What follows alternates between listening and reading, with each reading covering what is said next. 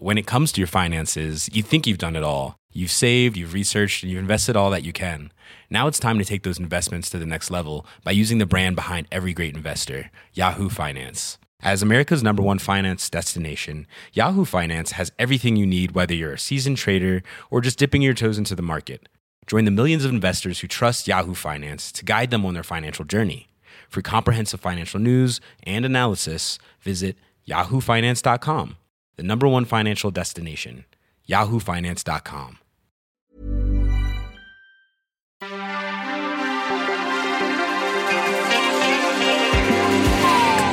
Bienvenue dans Next Episode, votre rendez-vous consacré aux séries sur We Love Cinema, des séries toujours abordées avec sagacité et mauvaise foi, des qualités complémentaires dans ce programme. Dorénavant 2 séries par épisode et aujourd'hui 2 séries, mais un seul cerveau, celui de la Britannique Phoebe Waller-Bridge. Au programme donc, Killing Eve, dont la saison 2 est actuellement diffusée sur Canal Plus série, et Fleabag, qui vient de s'achever au bout de 2 saisons, à voir sur Amazon Prime. Pour en parler, la Villanelle du podcast Game, Perrine Kenson, bonjour. Salut Charline. Et le Godmother de cette émission, Renan Croc. Hello la France. Bonsoir. Oh là là là là, j'avais oublié la mégalomanie de cette personne. Et merde. On vous a manqué Charline Roux ou pas? Oui, bien sûr. Oh, je mens mal, mais quelle mauvaise comédienne. Allez, on joue au chat et la souris.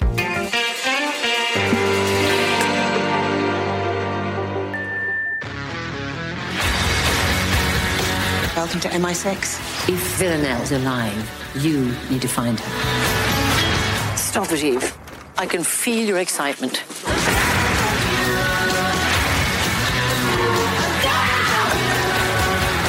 What is it with you and Villanelle?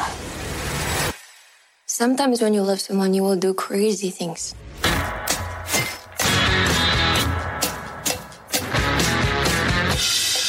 À l'issue de la saison 1, Eve, notre agent du MI5 préféré, avait réussi à approcher de très près, de trop près, certains diront, Villanelle, notre tueuse psychopathe chérie, qu'elle finissait par sérieusement abîmer. Mais Villanelle n'étant jamais morte, c'est parti pour un 2e tour de piste. Est-il à la hauteur du premier? Perrine, hop. Oh. Je sens que je vais me faire castrer dans cette émission. Non, non, non, j'attends. J'attends. Bah, c'est possible en même temps que la thématique de la série, je veux bien le croire. J'ai bien compris que je me l'ai rangée derrière. Allez. Bah non, mais pour être honnête, cette 2e saison, c'est vrai que il y avait une telle construction, une telle intensité sur la première qu'on se disait comment ils peuvent tenir cette histoire puis continuer à nous fasciner sur la relation entre Villanelle et bien sûr j'ai un vrai problème de prénom, Yves, bien sûr parce que c'est le titre de la série. De la série.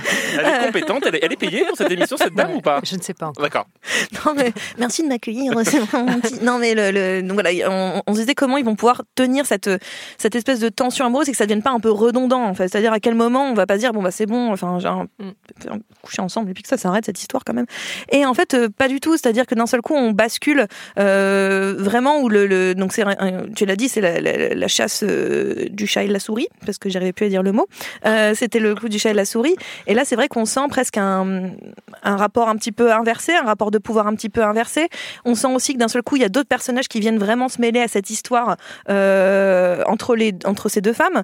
Et c'est ça que je trouve assez intéressant, c'est que d'un seul coup, je trouve aussi on donne plus de place, plus de couleurs, plus de nuances aux personnages qui entourent ce duo, qui est un peu iconique, en particulier Villanelle, parce que bon, j'ai une petite passion Villanelle.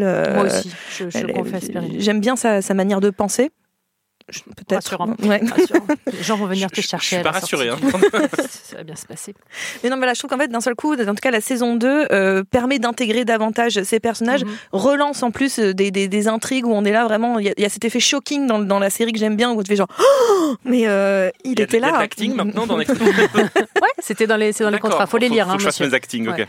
Donc non, c'est vrai que je trouve que d'un seul coup, voilà, elle a compris qu'il fallait upper le game un tout petit peu et il y a de l'anglais. Non mais voilà, mais c'est une émission internationale. Avec l'accent. Internationale. Et également du sud de la France. Évidemment. Pour la saison 3 de Marseille, on est prêt. Exactement. Donc non, voilà, je trouve que en tout cas c'est ce qui moi m'a intéressé le plus. J'aime bien qu'on continue à faire notre tour d'Europe et un peu plus avec ces personnages. Et j'avais peur qu'on s'était un petit peu enlisé, mais plus ou moins dans la saison 1 à Moscou, même si c'était toujours très intéressant. Là, d'un seul coup, de revenir en Angleterre, de repartir dans d'autres pays, d'avoir ces personnages et d'avoir une intrigue supplémentaire qui se crée, notamment avec cette chef d'équipe dont j'ai vraiment un problème de nom. Caroline. C'est Caroline, la chef. Bah, la grande chef. La grande chef. Fiona Shaw. Ouais. Fiona Shaw, voilà. Et ben, demandez-moi hein, si vous avez besoin d'une info. Oui, non, mais moi, j'ai un vrai problème de nom de personnage, c'est un vrai souci à chaque fois. Mais voilà, je trouve que d'un seul coup, elle-même prend une dimension supplémentaire qui, moi, m'intéresse. Et en fait, là, elle est en cours la saison. Donc, et en plus, il y a une nouvelle intrigue qui arrive. Donc vraiment, il y a toujours ce travail d'écriture de Phoebe qui est extraordinaire. On a le droit de dire aussi de l'avantage d'avoir des saisons assez courtes. Oui. Ce qui fait que pour la non-lassitude, ça aide. Et d'avoir un personnage complètement imprévisible, en l'occurrence Villanelle. Tout peut arriver. C'est quand même un peu le. Je vais prévoir. Ah, pas du tout. Je vais rien prévoir du tout de ce qu'elle va faire. On peut pas. Mais ce qui est assez fou dans cette saison 2, moi j'avais fini la saison 1 en me disant ouais, mais là vraiment ça tourne en rond. C'est-à-dire, on a bien compris le sous-entendu. Acting. Acting sur. J'en ferai un moment. On avait bien compris à un moment qu'il était question d'une potentielle relation d'attraction et de désir entre le chat et la souris. Et je trouvais que c'était un peu lourd, même un peu lourdingue. C'est-à-dire, Eve donc tombait plus ou moins amoureuse de Villanelle et inversement. Vous avez cette scène à la fin de la saison 1, attention spoiler si vous ne l'avez pas vu, où en vrai elles sont dans un lit toutes les deux, puis comme une sorte de métaphore, elle pointe un poignard et lui pointe dans le ventre, comme vous avez compris la métaphore. Et je me disais, bon, vous verrez. Et il y a un... je me disais ouais, bon, si c'est que ça. Et en fait, ce qui est génial, c'est que la saison 2, bah, ils ont une idée géniale, c'est que chaque saison va changer de showrunner et confier chaque saison à une femme différente. Mm.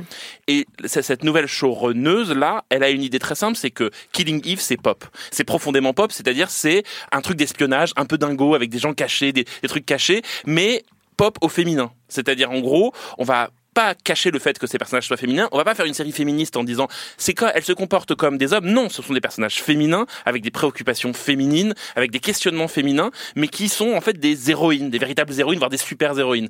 Et la relation entre Villanelle et Eve est passionnante pour ça, parce qu'en gros, ça pourrait être la relation entre Thanos et Captain America, c'est-à-dire une sorte de fascination réciproque et de jeu où l'un n'existe pas sans l'autre. Et ça, c'est vraiment très fort, parce que ramener à la question féminine, ça dépasse en gros ce que pouvait être la saison 1, c'est-à-dire une sorte de catfight lesbien un peu pénible au bout d'un moment, et là ça devient une sorte de jeu sur notamment la question de la jalousie. C'est quand même une saison qui tient sur la jalousie. Et puis même sur l'espionnage et l'action, moi j'ai retrouvé certaines sensations d'adolescence quand je regardais Alias. Bah, évidemment.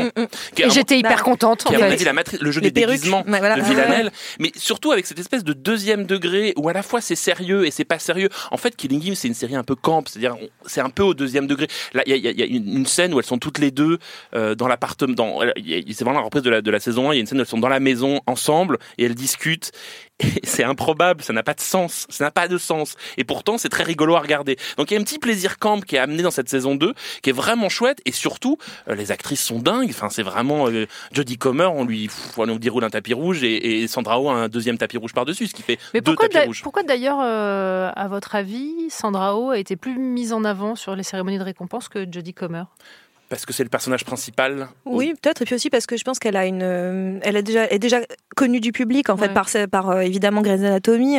Elle est plus identifiée que Jodie Comer, mais je pense que Jodie Comer ça va arriver maintenant en fait, c'est-à-dire que même si Sandra Oh je la trouve extraordinaire dans la série, Jodie Comer finalement fait preuve de tellement plus de nuances parfois dans son jeu, et elle a plus à jouer dans cette saison 2 où le personnage de Villanelle dans la saison 1 c'était je suis une sociopathe chelou avec un accent russe, et là tout d'un coup c'était Sherlock un peu, hein. un peu Sherlock.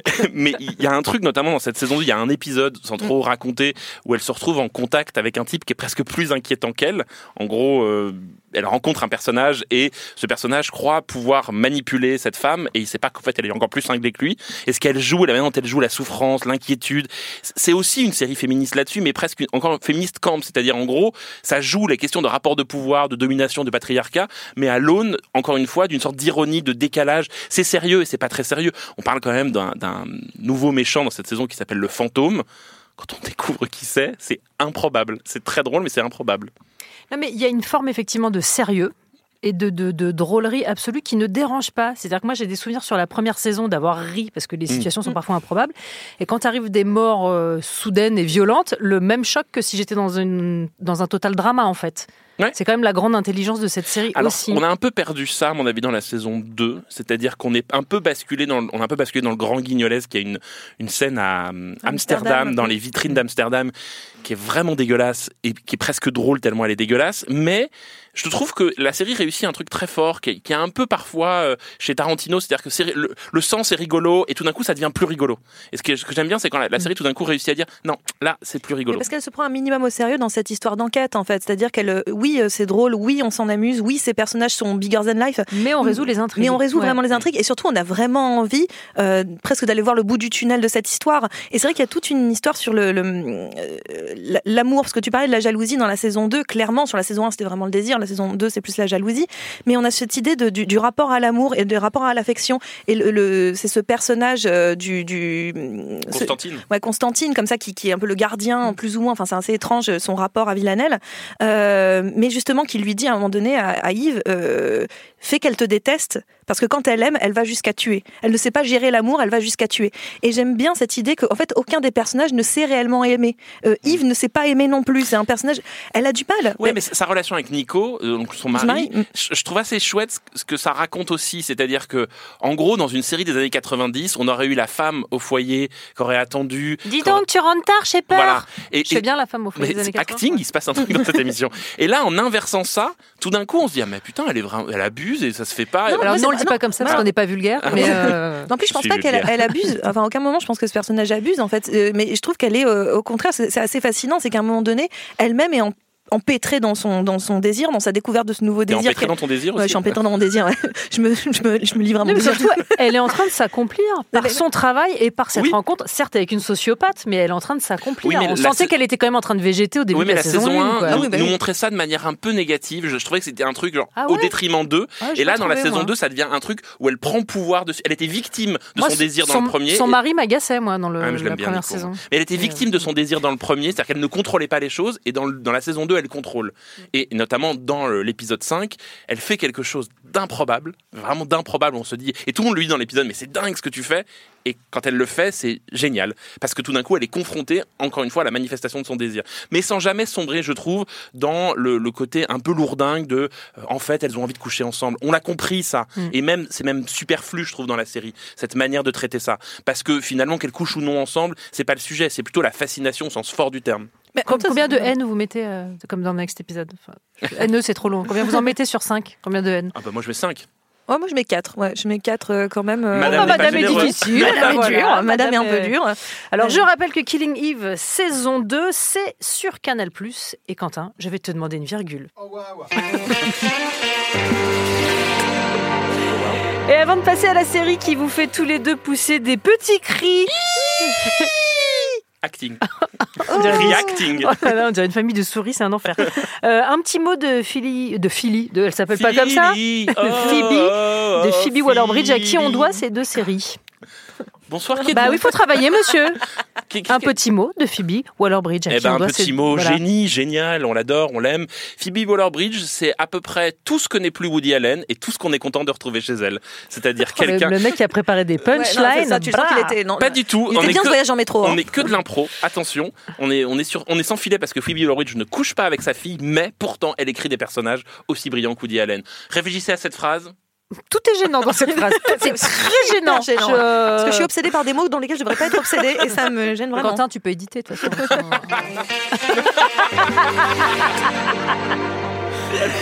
Un petit peu plus sérieux qui mais c'est vrai que non, mais on est d'accord que oui, c'est la nouvelle Woody Allen. Mais voilà. Moi, je trouve que c'est pas lui rendre complètement justice que de la comparer à Woody Allen. Je la trouve bien plus drôle. Avec un truc en plus. Bah, quand même, Woody Allen de Annie Hall, tout ça. C'est très perso. Oui, mais elle est drôle comme il était drôle lui à l'époque aussi. C'est-à-dire qu'elle est contemporaine dans son humour. Et, et je trouve que c'est quelqu'un qui a pris le pouls d'une époque. Elle a réussi à choper les pulsations d'une époque. Et je trouve que c'est quand même assez incroyable. Elle a chopé les pulsations d'une époque. Bah, excuse-moi, j'ai pas besoin de citer des hommes pour.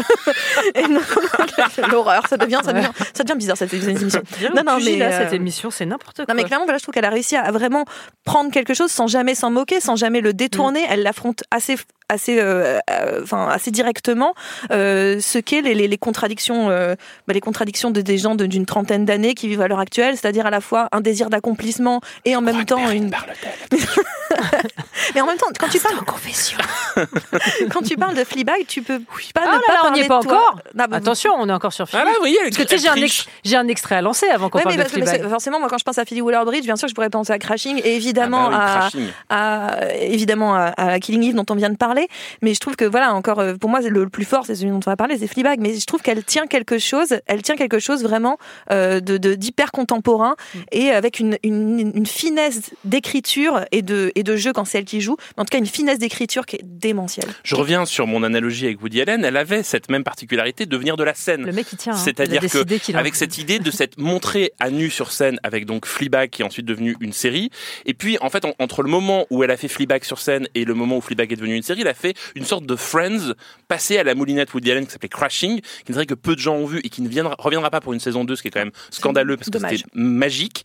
Et cette nana a vraiment un truc incroyable là-dessus, c'est-à-dire qu'elle est d'une sincérité absolue, en même temps d'une cruauté avec elle-même absolue, et elle nous parle de nous. C'est-à-dire que j'ai l'impression de voir quelqu'un qui me dit en permanence, tu vois, en fait, ça va pas, je vais pas bien, mais en fait, c'est toi qui va pas bien. Et ça, je n'avais pas trouvé ça chez quelqu'un depuis les premiers films de Woody Allen. Et donc Phoebe Waller-Bridge, c'est Fleabag, et Fleabag, ça donne ça. You know that feeling when a guy you like sends you a text at 2 o'clock on a Tuesday night asking if he can come and find you? And then you open the door to him like you've always forgotten he's coming over. Oh. Hi. Hey. Oh my God, definitely not. That does nothing for you. What? These are my clothes, boo. I've been wearing these all day. It's really not that bad. It's really oh, what are you doing? I love you. You got them all by the balls, causing waterfalls. How did you meet? She used to be our godmother. But then their parents split up. Mum died. You really are very good looking. Thank you. Very. Thank you. Very. Thank you. It's been really nice to spend the day with a normal family. Au cas où ça ne soit pas complètement évident, qu'est-ce qui vous a tant séduit dans Fleabag, vous qui avez beaucoup commenté cette saison 2 à grand renfort de « Oh my God !» Ah !» #genius. C'est vrai. Bah, parce que la saison 1 nous avait déjà, enfin moi m'avait vraiment retourné la tête, c'est-à-dire que c'était le portrait d'une génération, c'était le portrait d'une on parle beaucoup en ce moment de Bret Easton Ellis notamment, on pourrait la comparer à ça, c'est-à-dire qu'elle a une façon, avec une écriture très singulière, très précise, d'avoir dans la saison 1 porté une sorte d'instantané de ce que c'est que de survivre grâce au cynisme. C'est-à-dire qu'en gros, la série te disait le monde est un enfer, la famille est un enfer, soi-même est un enfer. La seule manière de s'en sortir, c'est le cynisme, c'est l'ironie, et c'est ce fameux regard caméra qu'elle avait vers nous, où elle commentait en permanence. C'est-à-dire qu'on avait un personnage qui commentait sa vie. J'ai le droit de dire Ricky Gervais ou pas ? Oui, mais... Plutôt que Woody Allen. Mais non, parce que Ricky Gervais, il aime les monstres, et elle aime... Pas, c'est pas vraiment un monstre, elle a un truc beaucoup plus proche de nous. Moi, Ricky Gervais, j'ai l'impression d'être au freak show par moment, alors que là, on est vraiment sur, vraiment, je m'identifie à Fleabag, et je trouvais que la saison 1 était magnifique, était parfaite, était méchante, cruelle, et ce qui est très beau, c'est que comme on a attendu 2 ans et demi et quelques, quasiment, un peu comme là, d'ailleurs The OA, la série de Zalbat Manglij et Brit Marling ont attendu pour faire la deuxième partie, et en fait, elle a presque mis à jour sa série par rapport à l'époque. C'est-à-dire qu'elle s'est rendue compte que finalement, le cynisme, c'était de la merde, et que peut-être que ça nous empêchait de vivre. Et qu'on était dans une sorte de société où le fait de commenter tout ce qu'on vit, de décaler, de pas prendre les choses au sérieux, d'avoir de l'ironie sur soi-même, en fait, c'était dangereux. Et donc, cette saison 2, on a cette Fleabag, ce personnage, qui découvre qu'en fait, l'ironie, c'est de la merde. Et qui va en faire l'expérience, c'est-à-dire qu'elle va se livrer à nous. Et ce qui est très beau tout le long de ces 6 épisodes, c'est comment ce personnage, au contact le plus improbable, c'est-à-dire d'un curé, ça c'est quand même extraordinaire, elle va abandonner son ironie, et elle va en fait se livrer et être fragile. Et ce qui est très beau, c'est qu'elle est fragile avec son père, fragile avec sa sœur, fragile avec cet homme dont elle tombe amoureuse. Et ce que résout la série, c'est vraiment le dernier plan de la série, je le dis, pour moi c'est aussi beau que le dernier plan de Six Feet Under. Elle dit que c'est la fin, moi je pense que dans quelques années elle reviendra pour nous raconter autre chose de la société. C'est aussi... que c'est la saison de la maturité un peu en quelque sorte. Ouais, c'est la saison... Les journalistes, oh ouais, c'est vrai, je vois ça. Non, c'est la saison de la... C'est la saison de l'époque, c'est vraiment, moi ça m'a fait énormément de bien. Je vous parlais de moi, je vais faire comme Perrine. Moi ça m'a fait énormément de bien. Alors juste t'as dit que je parlais de moi tout à l'heure en nuance, mais oui, mais je suis dans ta tête. Et c'est pas faux. Non, vraiment c'est une série qui m'a fait du bien, c'est-à-dire que ce que ça me disait, hey, Molo Molito, je l'ai placé. Oh là là, bravo. Prenez un peu des risques. Et c'est vraiment une série qui dit ça, prenez un peu des risques. Et prenez un peu des risques avec vous-même, pas prenez des risques, faites du saut en parachute, ça n'a aucun intérêt. Mais juste, soyez un peu, mettez pas des filtres. Ça dépend, on peut essayer. Oui, on peut essayer, mais mettez pas des filtres entre vous et le monde, parce que ces filtres-là vous éloignent du monde. C'est magnifique, chef-d'œuvre. Après, je suis pas totalement d'accord avec toi sur la... Merci, Perrine Kenson. Sois pas désagréable. Je suis pas totalement d'accord avec toi sur la la deuxième saison sur le fait qu'elle abandonne le cynisme. Bon, moi, elle est encore un peu dedans. Elle est encore. Elle l'abandonne au fur et à mesure. C'est pas tellement. C'est assez marrant d'ailleurs parce que si on regarde les deux saisons, il y a des scènes qui se font écho. Il y a beaucoup de scènes qui se font écho, notamment celle qu'on a entendue tout à l'heure avec la virgule de Quentin. Enfin, ce qu'on a entendu. C'est une nouvelle rubrique, la virgule de Quentin. Ouais, tout à fait. Ce sera là tous les 15 jours. Très bien. Mais ce qui est pas mal, c'est que justement, c'était cette idée. La première scène de la saison 1, c'est elle qui reçoit un homme chez elle et qu'elle est en train de dire genre bah voilà, faut se préparer, faut faire semblant, faut faire ceci. Et dans la saison 2, on a une scène très similaire où elle attend aussi un homme et puis elle va se retrouver avec le prêtre. Et là, d'un seul coup, toutes ces constructions qu'elle se fait, tout ce personnage qu'elle se fait va être démoli parce que d'un seul coup, elle est fragile. Il y a l'émotion. Mais pour le coup, lui, c'était elle s'abandonne à son désir, elle s'abandonne à l'émotion. En fait, c'est un personnage. Moi, ce que j'aimais beaucoup dans Fleabag et ce que j'aime toujours dans ce personnage, c'est que il y a plein de séries qui montrent les horreurs de l'humain, c'est-à-dire à quel point on est tous un petit peu cracra, un petit peu machin, un petit peu ceci. Mais elle le fait avec une telle. Finalement, il y a de la poésie dans son horreur, c'est-à-dire que on est tous un peu nuls, on est tous un peu méchants, on est tous un petit peu tout ça, mais c'est pas grave, c'est un peu poétique la façon dont elle nous le raconte. Et c'est vrai que finalement dans la saison 2, OK, elle laisse un petit peu cette ironie de côté, mais elle accepte de souffrir davantage. Mais moi c'est ce plan de fin justement de la deuxième saison, ce tout dernier plan. Pour moi, ça m'a brisé le cœur parce que c'est un personnage qui t'explique qu'il n'y a pas de happy ending en fait, pas pour tout le monde. Moi, le happy ending c'est pas pour tout le monde. Moi, et moi j'aime bien ça, c'est l'idée qu'à un moment donné c'est pas grave. Encore une fois, ce n'est pas grave. Il n'y a pas forcément de happy ending, mais c'est pas grave. Alors si on peut spoiler ce plan de fin, enfin c'est-à-dire qu'en gros elle. Non. Mais non. Ce plan de fin pose la question du dispositif de la série, c'est-à-dire qu'est-ce que c'est que de la regarder. Et le fait que la série s'arrête, elle nous dit. C'est de votre faute en fait. C'est-à-dire que j'ai plus envie que vous me regardiez, j'ai plus envie que vous êtes plus mon spectateur privilégié en train de vous moquer avec moi des gens. Et en fait, elle abandonne cette ironie-là, elle nous abandonne nous en nous disant je n'ai plus rien à raconter parce que j'ai plus d'ironie en fait. Et j'ai l'impression que c'est aussi un portrait d'elle de Phoebe Waller-Bridge maintenant qui est devenue une méga star parce qu'elle était quand même dans Solo, elle a joué un robot dans Solo, je sais pas si on le sait mais elle a joué un robot dans Solo et elle écrit le prochain James Bond quand même. Ouais. Et on sent que c'est une femme qui dit aujourd'hui OK, j'étais ce personnage, j'aurais pu être justement ce qui est devenu Bret Easton Ellis, c'est-à-dire un vieux personnage aigri qui raconte comment la société va pas bien avec de l'ironie et du décalage, et elle dit non en fait je veux pas m'enfermer là-dedans et je m'en vais. Et c'est très très beau parce que moi spectateur je me suis interrogé moi-même sur mon regard sur elle, et c'est rare qu'une série réussisse à faire ça, à m'amener à m'interroger sur pourquoi je l'ai regardée, pourquoi elle me plaisait tant que ça, et le signe qu'elle fait à la fin sans le révéler est vraiment magnifique.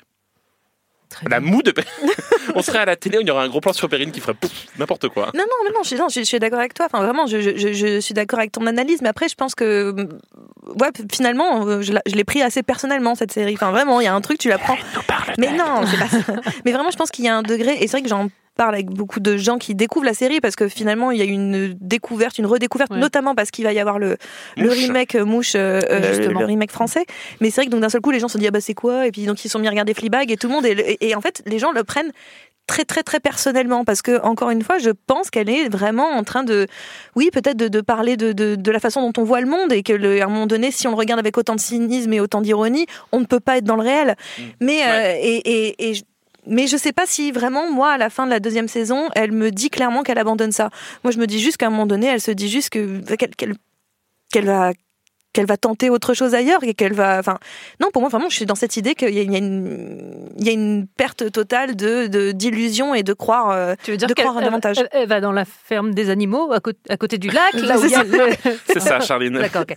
Mouche, dans un grand champ. Mouche, tu l'abordais, c'est donc la version française par Jeanne Herry avec Camille Cottin qui va diffuser sur Canal Plus. L'attendez-vous, la redoutez-vous. On a vu une scène, il y a une scène qui a circulé. C'est un copier-coller exact de la scène. J'ai très, très peur que ce soit en fait un cahier des charges, c'est-à-dire qu'il n'ait pas le droit de l'adapter, ouais. Et qu'il ne soit juste qu'on est vraiment dans une traduction, on est sur un réverso de la série, c'est-à-dire hop, traduction, ce qui n'aurait pas grand intérêt, c'est-à-dire que déjà on enlève l'actrice qui est quand même formidable, Phoebe Waller-Bridge, qui incarne sa série, qui joue les nuances, qui sait comment... Qui est un vrai clown, du visage, il y a tout. Qui a une élégance, voilà. Camille Cottin, on l'adore, mais ce sera jamais Phoebe Waller-Bridge, voilà, tout simplement. Et surtout, c'est retirer un petit peu aussi quelque chose à Camille Cottin, ouais. C'est-à-dire qu'on lui prive d'une capacité d'interprétation, de création, en fait. Mmh. Et c'est un peu dommage, parce que, et en même temps, même si on peut se sentir proche de Phoebe Waller-Bridge, en tout cas de Fleabag, c'est un personnage qui vit en Angleterre, enfin, clairement, au bout d'un moment, c'est une Anglaise, ouais. Elle n'est pas française. Mmh. Et donc, au bout d'un moment, de vouloir calquer des situations qui se passent en Angleterre, à Paris... Ouais. Ou en France, en tout cas, je pense pas que ça soit une bonne solution, parce que mine de rien, c'est quand même pas des cultures qui sont certes proches, mais qui ne sont pas totalement similaires. Ouais, j'espère vraiment qu'ils vont s'éloigner. J'espère, parce que même pour créer, pour rendre le truc finalement plus proche du spectateur visé, c'est-à-dire le spectateur de la trentaine, 30-40. Et surtout, on aurait pu... Pour ne rien vous cacher, on enregistre cette émission en léger différé, comme on dit dans le Burger Quiz, donc on n'est pas à l'abri qu'au moment où vous entendez ce programme, Mouche soit déjà à l'antenne. Je préfère prévenir. Peut-être, on sait pas. Peut-être que d'ici là, c'est la fin du monde. On ne sait pas. On vous embrasse. On ne change pas les bonnes habitudes. Je vais chacun vous demander une reco. Avec plus d'enthousiasme. Ouais, la reco. Jean-Michel Allen, là. Ça va bien. Le moment de ma reco. Jingle à moi. Findus. Donc en fait, on est sur Findus, clairement. Stop it. Peut-être un plagiat, peut-être. Et ben c'est une reco en lien avec Killing Eve, c'est-à-dire que si vous êtes à fond thriller, si vous êtes à fond espionnage. Alors personnellement, je suis plutôt à fond thriller. Mais après, thriller. Pardon. Eh bien, une série allemande qui s'appelle Deutschland 86, Achtung, pas comment ça se dit en allemand. Plus jamais. Plus jamais. Mais non, un petit peu d'allemand, ça fait du bien dans cette émission. Formidable suite de Deutschland 83 à la suite, puisqu'il y a 3 ans d'écart entre les deux. C'est-à-dire qu'on retrouve notre héros qui était, d'ailleurs la saison est disponible aussi de Deutschland 83, un jeune garçon qui était à l'Est, est envoyé à Berlin-Ouest pour devenir un espion, et ça va se retourner contre lui, et c'est pop, c'est fabuleux, c'est la preuve aussi qu'en Allemagne, il n'y a pas que des rics, mais ça serait temps qu'on s'en rende compte. C'est vraiment très très bien, c'est bourré d'espionnage, bourré de personnages over the top, à voir en même temps que Killing Eve, parfait cocktail. Perrine. Eh bien, c'est marrant que tu aies mentionné Ricky Gervais tout à l'heure, parce que moi, c'est à ça que je pensais. D'ailleurs, pour l'idée d'un Afterlife, voilà, la série sur Netflix de Ricky Gervais. 6 épisodes, pareil, on est dans l'efficace, hein, on est dans le assez court. Et en même temps, je dirais que c'est une sorte de Fleabag en condensé, d'une certaine façon. C'est-à-dire que là, on est sur un personnage masculin qui est terriblement triste et terrassé au début, qui vit le deuil, qui est en plein deuil, et qui dit non au monde, qui dit non à tout, et qui va, sur le cours du 6 épisodes, en tout cas, faire son travail de deuil. Et c'est quelque chose qui part d'un nihilisme total pour arriver vers la création de l'espoir, la redécouverte de l'espoir, et avec toujours cette espèce d'humour à froid, et même limite gênant parfois de Ricky Gervais, que moi j'aime beaucoup. Et là, c'est vrai et finalement, je trouve que c'est la chose la plus positive que j'ai jamais vue de Ricky Gervais. Et ça fait beaucoup pleurer, mais ça fait beaucoup de bien surtout. Beaucoup de bien. Ça permet de guérir un peu. Merci beaucoup, Perrine Kenson. Merci beaucoup, Renan Croc. C'est drôle, petit jingle un peu. Allez, venez, Milan. Oh là là, mon Dieu. Ton truc en plume, quoi. Écoutez, je propose que vous votiez pour ou contre. N'hésitez pas. Hashtag Molopolito. Stop ou encore. C'est vous qui le dites. Next épisode, c'est terminé. Déjà. On se retrouve dans 15 jours sur We Love Cinema.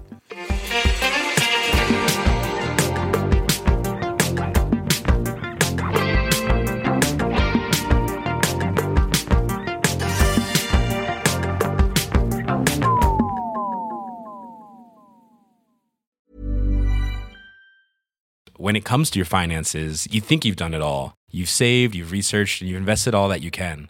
Now it's time to take those investments to the next level by using the brand behind every great investor, Yahoo Finance. As America's #1 finance destination, Yahoo Finance has everything you need, whether you're a seasoned trader or just dipping your toes into the market. Join the millions of investors who trust Yahoo Finance to guide them on their financial journey. For comprehensive financial news and analysis, visit yahoofinance.com. The #1 financial destination, yahoofinance.com.